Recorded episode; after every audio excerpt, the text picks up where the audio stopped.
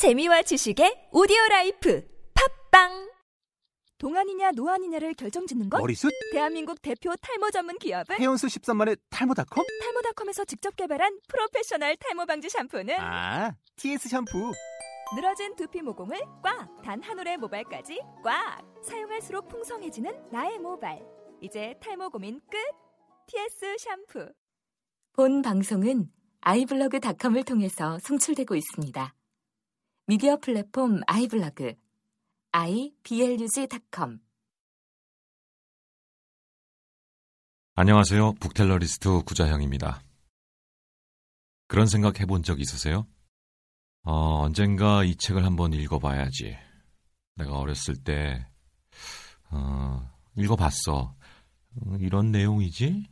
싶은데 사실은 잘 기억이 나지 않는. 그래서 언젠가 시간이 나면, 휴가라도 가면, 방학이라도 되면 한번 읽어봐야지. 그런 책들 있으시죠?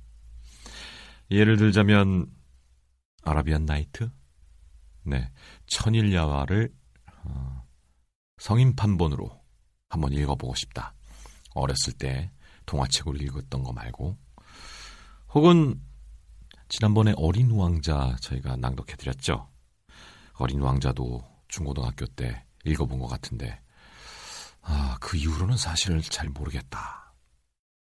혹은 또 뭐가 있을까요? 이상한 나라의 앨리스는 어떨까요? 어, 같이 나누고 싶어서 저희가 이번에 이상한 나라의 앨리스를 낭독해 봤습니다. 북텔러리스트 김희선의 낭독으로 시작됩니다. 신비하고 이상한 나라로 함께 가보시죠. 이상한 나라의 앨리스 루이스 캐럴 지음 권혁 옮김 낭독 김희선 윤미나 금빛 찬란한 오후 내내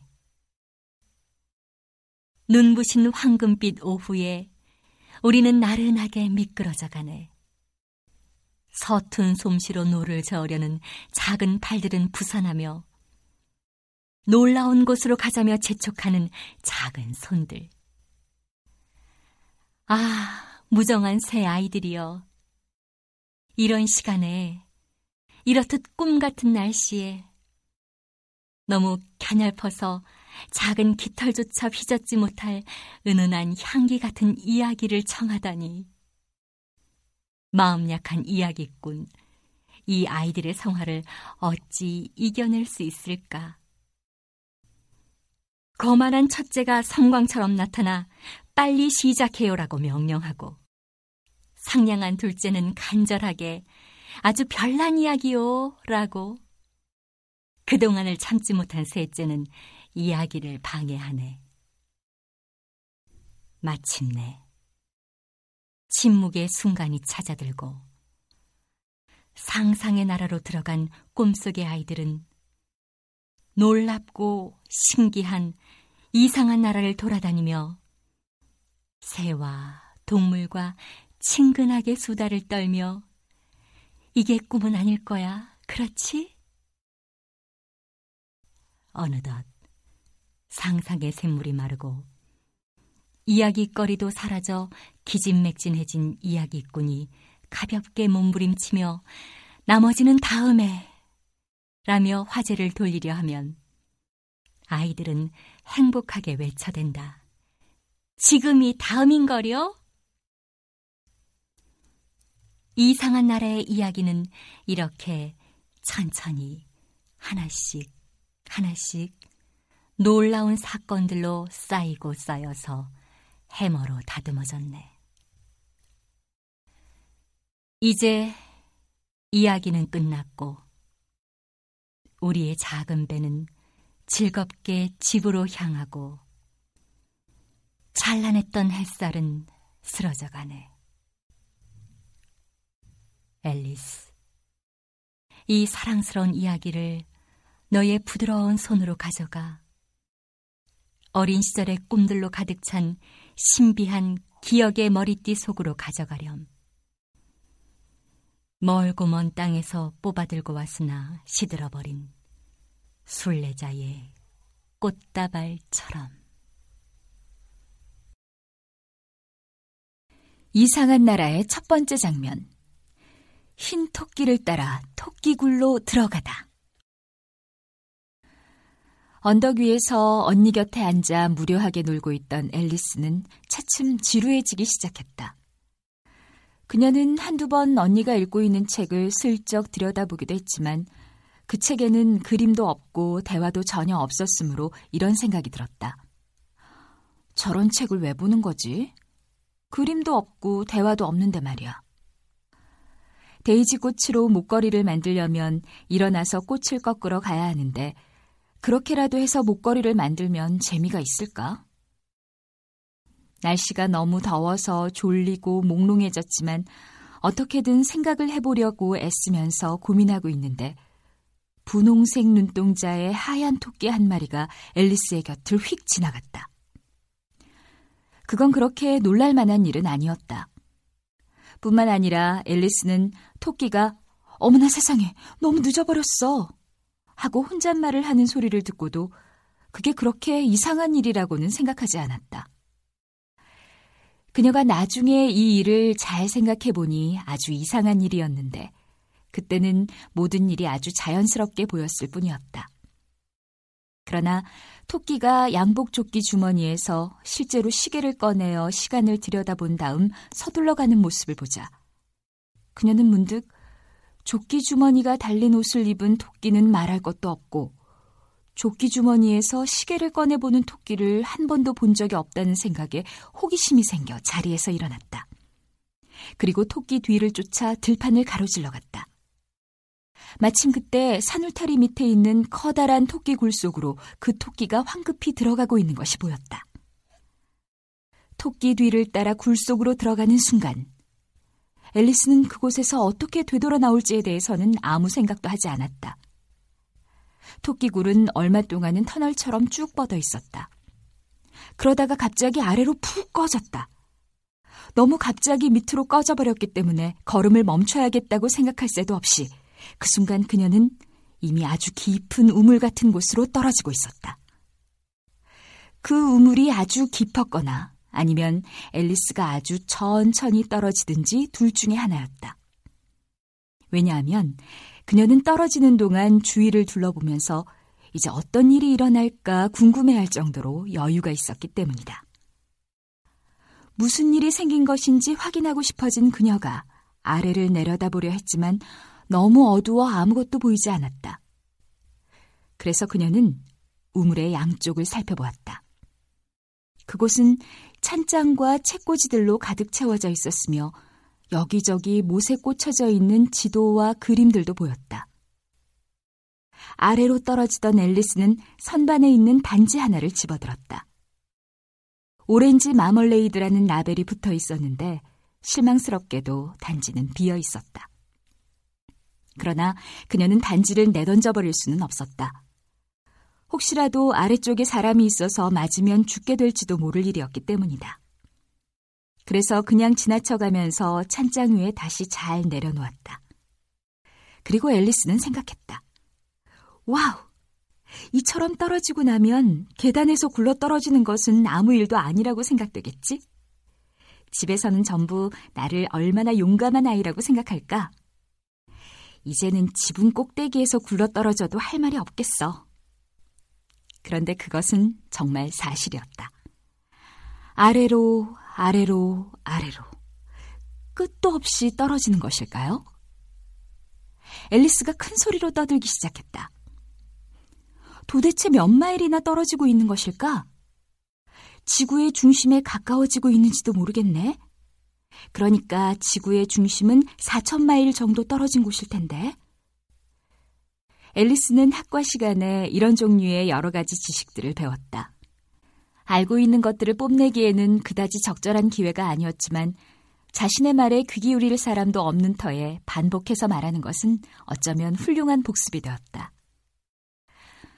그렇지. 그 정도의 거리일 거야. 그런데 이곳은 위도와 경도가 어떻게 될까? 앨리스는 위도와 경도에 대해서는 조금도 몰랐지만 아주 멋있고 그럴듯한 단어라고 생각되어 그렇게 말했다. 그리곤 다시 계속해서 말했다. 그렇다면 말이야. 지구를 관통하여 똑바로 떨어질지도 모르잖아? 거꾸로 걷고 있는 사람들 사이로 떨어진다면 굉장히 웃기겠지? 그러니까 반감인지 뭐라고 하는. 그런데 앨리스는 이번에는 자신의 말이 그다지 그럴듯해 보이지 않았으므로 듣고 있는 사람이 하나도 없는 것이 오히려 기뻤다. 그런데 그들에게 이 나라 이름이 무엇인지는 물어봐야겠지? 여보세요, 아주머니. 이곳이 뉴질랜드인가요? 아니면 오스트레일리아인가요? 앨리스는 말하면서 최대한 예의를 지키려고 했다. 공중에서 떨어지고 있는 중이라고 상상해 보세요. 여러분이라면 그럴 수 있겠어요? 어쩌면 그런 것을 물어보는 나를 정말 무식한 꼬마 숙녀라고 생각할지도 모르니까 절대 물어보면 안 될 거야. 아마 어딘가에 쓰여 있겠지 뭐. 그러는 동안 앨리스는 아래로 아래로 계속 떨어지고 있었다. 떨어지는 동안에는 아무것도 할 수가 없었으므로 다시 혼자 중얼거리기 시작했다. 오늘 밤에 틀림없이 다이너가 나를 몹시 보고 싶어 할 거야. 다이너는 고양이였다. 티타임에 누군가가 그녀에게 우유 주는 것을 기억해내면 좋을 텐데. 아, 귀여운 다이너. 네가 나와 함께 이곳에 떨어진다면 얼마나 좋을까? 공중에는 쥐가 없어서 조금 안 된 일이지만 그 대신 박쥐를 잡을 수 있잖아. 박쥐나 쥐나 거의 같은 종류인 걸 뭐. 그런데 고양이가 박쥐를 먹기는 할까? 이쯤에서 앨리스는 조금씩 졸리기 시작했는지 마치 꿈속에서 중얼거리듯 고양이가 박쥐도 먹을까? 고양이가 박쥐도 먹을까? 그리고 가끔씩은 박쥐가 고양이를 먹을까? 라고도 했다. 그러나 알다시피 그녀가 대답할 수 없는 것이었으므로 어떻게 물어도 마찬가지였다. 꾸벅꾸벅 졸고 있다고 느끼는 순간 앨리스는 꿈을 꾸기 시작했다. 앨리스는 다이너의 손을 잡고 걷고 있었다. 그리고 아주 진지하게 묻고 있었다. 자, 다이너야. 사실을 말해봐. 너 박쥐를 먹어본 적이 있니? 그런데 바로 그때 갑자기 퉁퉁 소리가 나더니 앨리스가 잔가지와 나뭇잎들 위로 떨어졌다. 마침내 떨어지는 일이 끝난 것이었다. 앨리스는 어디 한 군데 다친 곳은 없었으므로 얼른 일어나 위를 쳐다보았다. 머리 위는 깜깜했으나 앨리스의 앞에는 기다란 길이 나 있었다. 그리고 조금 전에 그 흰 토끼가 허둥지둥 길을 따라 내려가는 것이 보였다. 머뭇거리고 있을 때가 아니었으므로 앨리스도 바람처럼 뒤따라갔다. 그리고 모퉁이를 막 돌아서려는데 아, 내 귀와 수염아, 정말 너무 늦어버렸어. 라고 중얼거리는 소리가 들렸다. 앨리스는 모퉁이를 돌아 토끼를 바짝 뒤쫓아가려고 했지만 토끼는 사라지고 없었고 대신 천장이 아주 낮은 길쭉한 홀이 나타났다. 천장에는 램프가 일렬로 매달려 있었고 불이 켜져 있었다. 홀에는 빙 둘러서 여러 개의 문이 있었다. 앨리스는 차례로 돌아가며 문들을 열어보려 했지만 전부 잠겨 있었다. 앨리스는 슬픈 표정으로 홀 가운데로 걸어 나와 어떻게 해야 그곳에서 빠져나갈 수 있을지를 다시 궁리해 보았다. 그때 조그만 세발 탁자 하나가 앨리스의 눈으로 확 들어왔다. 탁자는 전부 유리로 되어 있었으며 그 위에는 작은 황금 열쇠 외에는 아무것도 없었다. 앨리스는 그것이 이 홀 안에 있는 어느 문에 맞는 열쇠일 것이라는 생각이 번뜩 들었다. 그러나 자물쇠가 너무 크지 않으면 열쇠가 너무 작았다. 어쨌든 그 열쇠로는 문이 열리지 않았다. 앨리스는 다시 한번 홀을 돌아보았다. 그런데 낮은 커튼 뒤로 조금 전에는 보지 못했던 높이가 15인치 정도 되는 작은 문이 있었다. 그녀는 황금 열쇠를 그 문의 자물쇠에 끼워 보았다. 놀랍게도 열쇠는 딱 맞았다. 앨리스는 문을 열었다. 그 문은 작은 길로 이어져 있었다. 쥐구멍보다 더 크지 않은 길이었다. 무릎을 꿇고 그 작은 길을 들여다보았다. 그곳으로 아주 예쁜 정원이 보였다. 앨리스는 이 어두컴컴한 홀을 빠져나가 눈부신 꽃밭과 시원한 분수 사이를 거닐 수만 있다면 정말로 좋겠다고 생각했다. 그러나 그녀의 머리로는 그 문을 빠져나갈 수가 없었다. 가엾은 앨리스는 생각했다. 머리가 들어간다 할지라도 어깨가 안 들어가면 아무 소용이 없잖아. 아, 내 몸을 망원경처럼 접어넣을 수 있다면 정말 좋을 텐데. 어떻게 시작하는지만 알면 가능할 텐데. 알다시피 그동안 도저히 일어날 수 없는 일들이 많이 일어났기 때문에 앨리스는 이제 불가능한 일은 거의 없다고 생각하기 시작했다. 앨리스는 그 작은 문 옆에 서 있어 봐야 쓸데없는 일이라 생각되었다. 그래서 어쩌면 다른 열쇠가 있을지도 모르고 또는 사람을 망원경처럼 접어 넣을 수 있는 규칙을 적어 놓은 어떤 책이 있을지도 모른다는 가느다란 희망을 품고 아까 그 탁자로 되돌아갔다. 그런데 이번에는 그곳에 작은 병이 하나 놓여 있었다. 방금 전에는 분명히 없었는데 하고 앨리스가 말했다. 병에는 종이 꼬리표가 묶여져 있었으며 마셔보세요라는 커다란 글씨가 예쁘게 쓰여 있었다. 마셔보세요는 정말 유혹적인 말이었지만 아주 현명한 우리의 꼬마 앨리스는 서두르지 않고 이렇게 말했다. 아니야. 우선 독이 있다 라고 쓰여 있는 것인지 아닌지 잘 살펴봐야 돼. 앨리스는 아주 재미있는 짧은 동화들을 많이 읽었다. 동화에서 불타버린 아이들, 또는 무시무시한 짐승들에게 잡아먹힌 아이들, 그 외에도 다른 무서운 이야기들을 읽었던 것이다. 그래서 그런 일들이라는 것은 주변의 친구들이 가르쳐 준 아주 간단한 규칙들을 깜빡 잊어버렸기 때문에 생긴다는 것을 알게 되었다. 예를 들면, 벌겋게 달아오른 부젓가락을 너무 오래 들고 있으면 화상을 입게 된다는 것. 칼에 손가락을 깊게 베면 당연히 피가 난다든가 하는 따위의 사실들이었다. 앨리스는 독이 있다라고 표시되어 있는 것을 마시면 반드시 배탈이 난다는 것을 잊어버리지 않고 있었다. 그 병에는 독이 있다라는 표시가 없었다. 그래서 앨리스는 용감하게 맛을 보았는데 아주 괜찮은 것 같았으므로 그것은 실제로 체리 타르트, 커스터드, 파인애플, 칠면조구이, 태피, 버터 바른 토스트를 섞어 놓은 맛이 났다. 순식간에 그것을 모두 마셔버렸다. 잠시 후 앨리스가 중얼거렸다. 아, 기분이 조금 이상해. 마치 망원경처럼 접혀지는 것 같아. 그런데 사실이었다. 앨리스의 키가 10인치가 되어 있었다. 그 아름다운 정원으로 통하는 작은 문으로 들어가기에 꼭 알맞은 키가 되었다는 생각이 들자 앨리스의 얼굴이 밝아졌다. 그런데 혹시 키가 더 줄어들면 어떻게 하나 조금 걱정스러운 생각이 들어 잠시 기다려보았다. 이렇게 하다가 양초처럼 완전히 녹아 없어져 버리면 그때는 어떻게 되는 거지? 앨리스가 중얼거렸다. 그리고 양초가 꺼졌을 때 불꽃이 어떻게 되는지를 상상해 보려고 했지만 그런 걸 본 적이 한 번도 없었으므로 아무 생각도 나지 않았다. 잠시 시간이 흘렀다. 그러나 더 이상 아무 일도 일어나지 않았으므로 앨리스는 얼른 정원으로 나가야겠다고 결정했다. 그런데 와우, 가엾은 우리의 앨리스. 문 앞에 이르렀을 때 앨리스는 그때서야 그 작은 황금 열쇠가 생각났다. 그녀는 열쇠를 가지러 다시 탁자로 돌아갔다. 그런데 이번에는 손이 닿지 않았다. 유리 안쪽으로 너무나 선명하게 열쇠가 보였으므로 앨리스는 탁자의 다리 하나를 타고 올라가 보려고 했다.